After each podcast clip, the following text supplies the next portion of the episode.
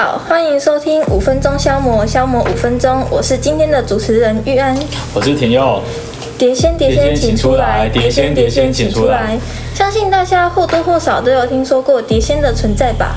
你是说那个会帮忙回答疑难杂症，不过如果请不回去就会被带走的那个吗？对啊，要将请来的东西好好送走，不然可能会成为抓交替的对象哦。不过碟仙到底怎么来的？碟仙一开始是出现在一九三零年代的香港，由西洋的通灵板改造而来，是留学德国的香港学生把通灵板本土化的产物哦。他们把通灵板本来是方形的改成圆形，木板改成纸质，英文字母也变成了汉字。感觉爆改了吧？原来是从香港开始的哦。那什么时候传到台湾的？碟仙曾经在一九六零年代风靡台湾民间哦，特别是在当初的中小学校非常流行，常常可以看到好几个同学聚在一起，就是在玩碟仙。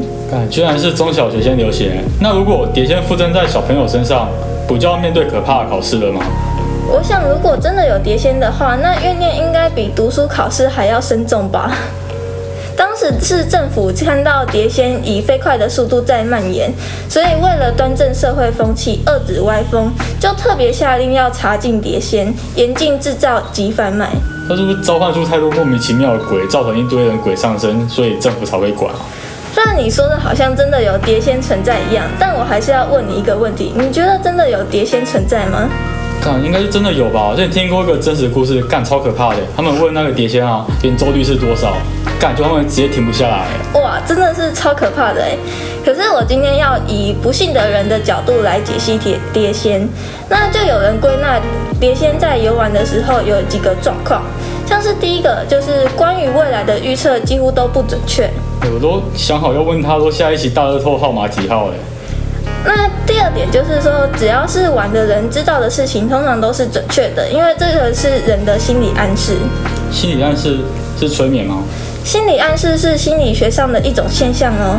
美国有一个医生叫艾文基吉逊，那他就请受试者想象自己正在举重，那受试者的二头肌真的产生了微弱的肌肉讯号。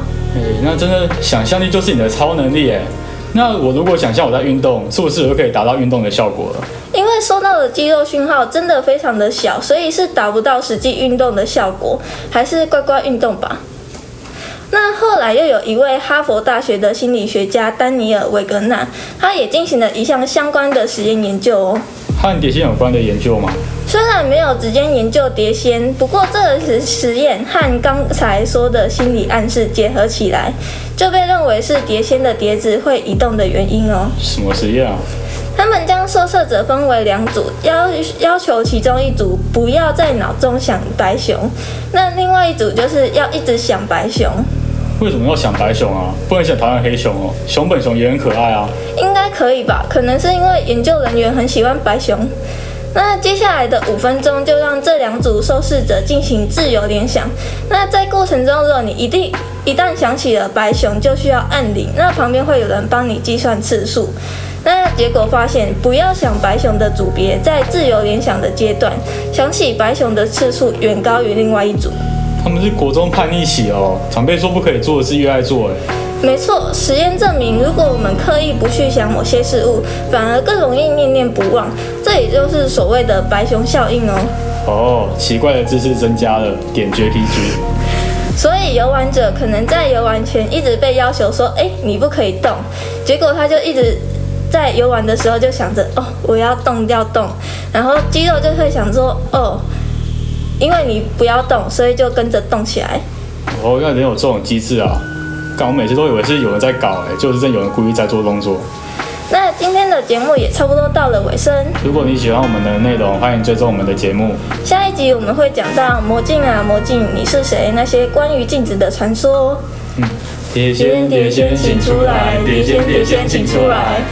哎，碟仙，碟仙，你觉得妖怪这堂课我们会拿到几分啊？